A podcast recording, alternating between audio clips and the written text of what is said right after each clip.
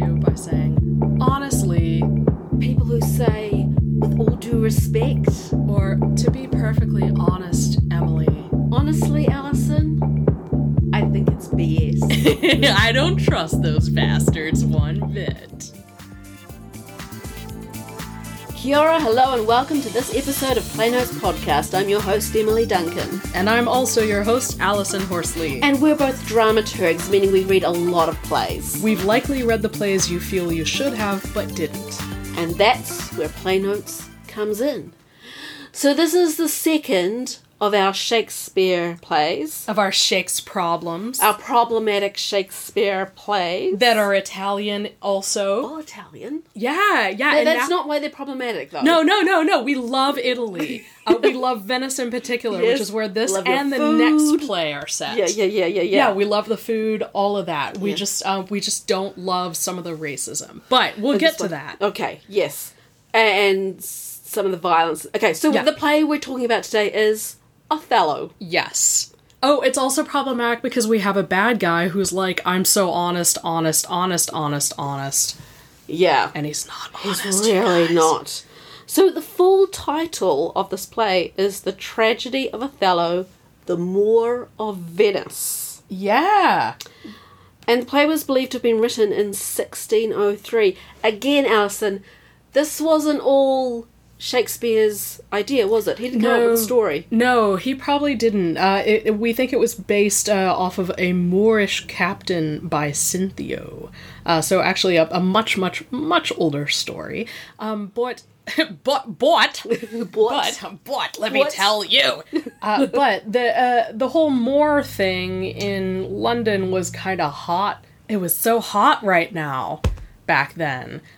So at the time, anyone who was Moorish or thought to be black or something like that was kind of exotic, titillating, fascinating, / also kind of devilly as well. Yeah. So we should probably talk about what constituted blackness. Black. Yes, we need to address this. So really it is a positioning of othering. Yeah. And black was... It could be essentially anyone who wasn't... pale and pasty like me.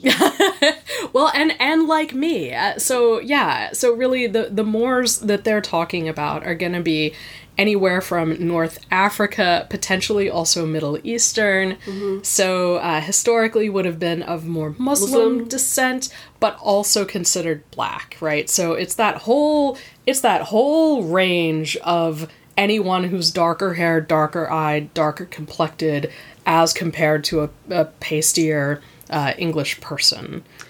And in saying that, we should now touch on to how the character of Othello has been problematically cast. Yeah. Over the years. Yeah. So originally the part would have been written for Richard Burbage, who it's said had darker hair, darker eyes, so actually might have passed in some regard for being slightly darker for the time, but certainly not a quote-unquote Moor. Mm-hmm. So we think he might have used some burnt charcoal at the time to black up, quote-unquote. Yeah. Essentially a version of blackface. Yeah, blackface. So that is possible. Otherwise, he did have dark hair. In the 20th century, there's another, probably one of the main examples of use of blackface would be Laurence Olivier. Yeah. Stanislavski also famously played the role in, I think, 1896. He also used heavy makeup for that. So there's a pretty solid history of white actors playing the role of Othello. And we certainly don't condone that, and hopefully it doesn't happen. No. It shouldn't happen anymore. Yeah, famously in the 19th century, Ira Aldridge was, I think, the first black actor to actually take on the role. Right. And then later, Paul Robeson. Right. Yeah, also famously played Othello, and he could only do it in London, like where he could be a black actor on stage with a white actor. With a white Desdemona. So, right. Yeah. Anyway. It'd be fair to say, for most of the play's history, it has been white actors playing this role, and that's really only quite recently being addressed in any sort of significant way. So there's quite a bit of catching up. Yeah, James Earl Jones famously played the role, and yeah, so there's been some progress on that front, but it's still quite a touchy issue. We were going to focus a bit today on what the theatre was like in Shakespeare's time. Yeah. So two types of theatre generally at the time. There would have been public theatres and private theatres. Mm-hmm. So public theatres being more like what we have today, what they had back in Greek times. So, which actually Shakespeare's theatre would have been more public than the Greek theatre because it would have been attended by women and men. Yes. Interestingly. Yeah. So a little bit more public. But in all classes of men, so long as they could afford at least a penny, was it? Yeah. It was a penny to stand and watch the show, mm-hmm. And be a groundling. But yeah, and then there were private theaters in homes, in wealthy homes, obviously, in religious settings, things like that, scholastic. And those private theaters, they often had a bit more staging.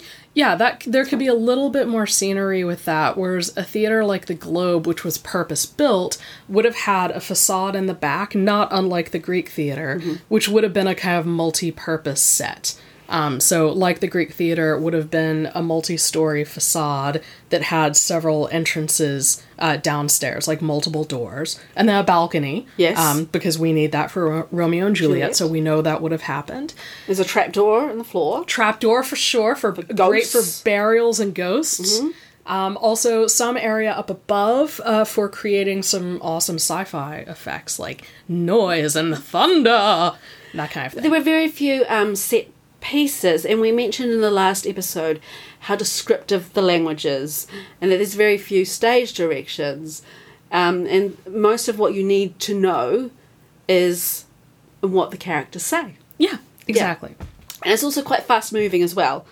It's usually like the scene changes, can be completely different lands and different times. Yeah, absolutely. And so one other thing to bring up with Othello in particular is, and something that comes into the language, is the use of soliloquy. So like many of Shakespeare's other plays, we've got some blank verse happening, iambic pentameter. But soliloquy, what is a soliloquy, Emily Duncan? Soliloquy, Alison Horsley, is when a character speaks directly to the audience. And what are they speaking about usually? Usually they're telling them something in confidence. Secrets. Shakespeare does it very well with some of his more evil characters, like Iago we're going to meet shortly. Yeah. Richard III has some very famous soliloquies. Iago, he is really the bad guy. He is totally the bad guy. Yes, yeah. And in this one... It's his shit stirring that gets this story happening. Yeah, and he kind of, in this soliloquy that we're going to talk about, or that you're going to read for us, he pretty much tells us exactly what he's going to do in the whole play, right? Yeah, so there's that element of dramatic irony going through the play. We talked about that with the Greek tragedies, where the audience knows things that the characters don't. Mm-hmm. So the audience is far more clued up than Othello through most of the play. Yeah. So without further ado, Alison, should I rattle into this Iago soliloquy? Hit that like it's hot. Okay, let's see how we go. Thus do I ever make my fool my purse, for I mine own gained knowledge should profane if I would time expend with such a snipe, but for my sport and profit I hate the Moor, and it is thought abroad that twixt my sheets has done my office. Ooh, nasty.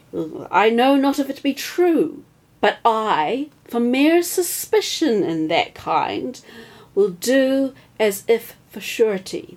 He holds me well, the better shall my purpose work on him. Cassio's a proper man. Let me see now, to get his place, and to plume up my will in double knavery, how, let's see. After some time to abuse Othello's ears that he is too familiar with his wife. He hath a person, and is smooth disposed to be suspected, framed to make women false. The Moor is of a free and open nature, that thinks men honest, that but seem to be so. And will as tenderly be led by the nose as asses are. I haven't. It is engendered. Hell and night must bring this monstrous birth to the world's light. Iago has a lot of problems with Othello. Does he what? Yeah. It is one toxic workplace. That is what... we should fill that in. Iago didn't get the work promotion that he was after. Yeah, this other guy, Cassio. Cassio got the promotion. Also, in this speech, Iago reveals that he thinks that Othello might have slept with his wife, even though he knows that he didn't, but he's going to act like he did? Yeah. Yeah, so there's that. Yeah, whatever helps you.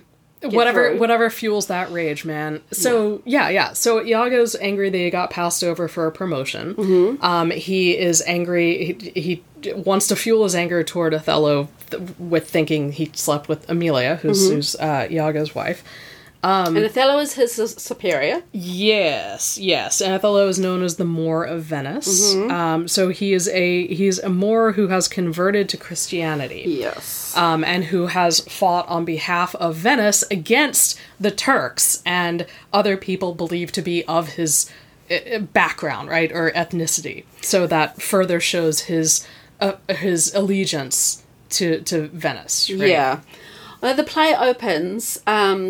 He's already married Desdemona. Yeah, who is... behind her father's back. Yes, very sneakily. Mm-hmm. And so the play opens with Iago and Rodrigo, who is a rich but kind of dim guy, who has quite a crush on Desdemona, waking up Desdemona's father so that he can, like, basically be alarmed and then go after Othello. Yes.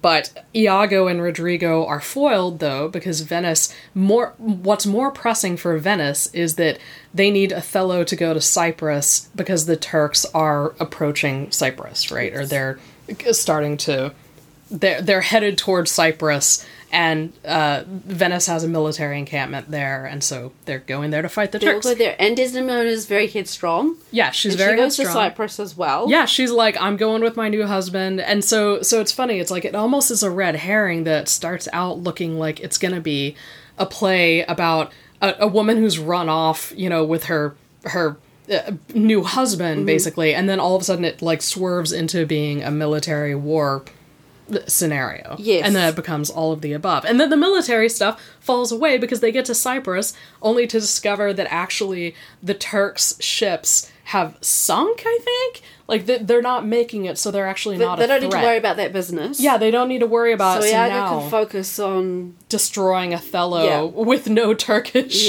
involvement. And destroying Cassio. And destroying Cassio. So... ultimately, it's all about a handkerchief. Amelia is his wife. Iago's wife. Who sort of tends Desdemona. Yeah. And Desdemona drops the handkerchief by accident. And Amelia remembers that her husband had asked for this. Yeah, he's been asking for it a whole bunch. And she's like, why are you so fascinated with this handkerchief? Okay, whatever, I'll get it. Because my husband is an abusive asshole. Yeah. And I want to do something to please him, because he's an abusive asshole. And we're on Cyprus now. So here's the handkerchief. Yes. And so this handkerchief gets used, it gets planted with Cassio. Yes. It's also used to really fuel Othello's jealousy and paranoia. Because Othello had given Desdemona this handkerchief early on in their courtship. It had belonged to Othello's mother. So once it seems like Cassio has gotten the handkerchief from Desdemona, and then Cassio is over her talking about a sex worker who he has kind of a relationship with, Bianca. Othello thinks that Cassio is talking about Desdemona, but actually is talking about Bianca. So it makes it look like Cassio's just been, like, having an affair with Desdemona and being like, I don't really give a shit about the strumpet's handkerchief, blah, blah, blah. Anyway, that fuels Othello to go totally crazy with Iago's poking, prodding. And then Othello kills Desdemona. He strangles her in, like, a fit of total premeditated rage. Kills her, and then she comes back to life really fast. And then she dies again. And then Iago kills Amelia. Because Amelia spills the beans. Yeah, Amelia's really like, wait, Othello, you're really dumb. This whole thing is not what you think. Yes. Which is like, oh shit. So Iago then kills Amelia. And then Othello kills himself. And... it ends a proper tragedy. ends a proper tragedy. So lots of people dead. Oh, also Rodrigo has died in the course of trying to wound Cassio, and that was something else that was orchestrated by Iago and Othello when they were both against Cassio. But anyway, Iago's driven this whole crazy thing, and he ends up alive at the end, but he must face punishment. So we should probably talk now about how the play is problematic. Is it problematic?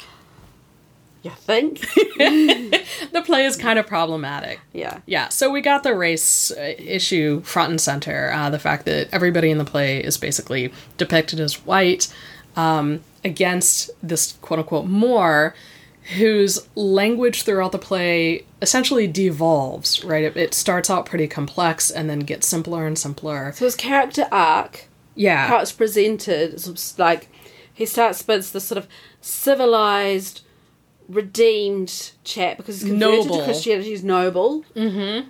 and by the end he has been having bestial. Yeah, he's bestial. He has devolved to a place where he, yeah, is brutal with his wife, whom he had revered and spoken so highly of in the beginning of the play. So it's kind of a classic tragedy in a way, because Othello is this character who starts out the play being this an honorable figure who mm-hmm. basically falls from a great height as a result. Hamartia. Yeah. And he realizes far too late. He does have that moment of recognition. He does. He realizes he's really badly screwed up. And this brings us to the other reason why it's quite problematic, and that's the violence meted out on Desdemona. Yeah, and on Amelia as well. It's but the violence against Desdemona, we have... He kills her on stage, and basically There's a scene before that where he strikes her in front of other people. Yes. And while it's commented on, no one really steps in. Yeah, well, because you're stepping into... a husband and wife's relationship, and he is a husband who is he's a general. Yeah. So he's the highest ranking person in that area. But it is a reflection of how the character has descended, or, entered this descent into, I don't know. Yeah.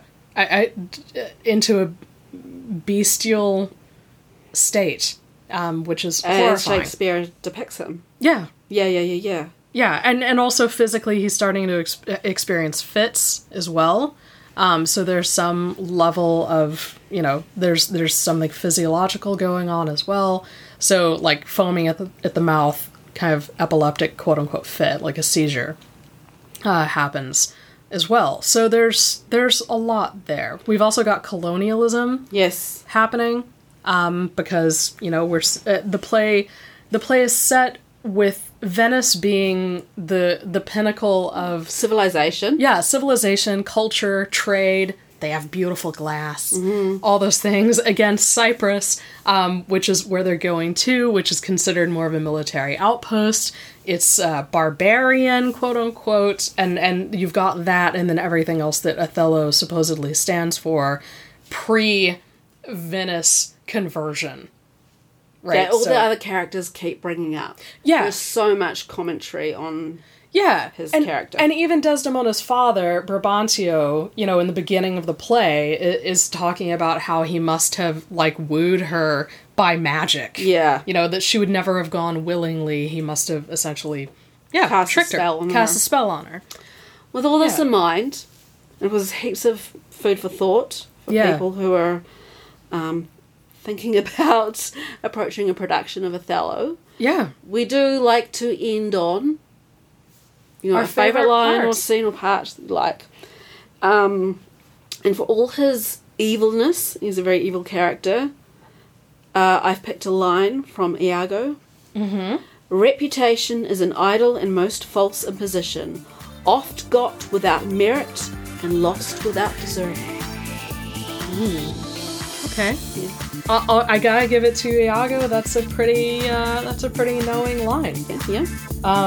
The line that I picked is from Othello, which is, I swear 'tis better to be much abused than to know't a little. And I kind of messed that up because it's, I swear 'tis better to be much abused than but to note a little. Thank you, Alison Horsley. I destroyed the bard. I'm sorry, everybody.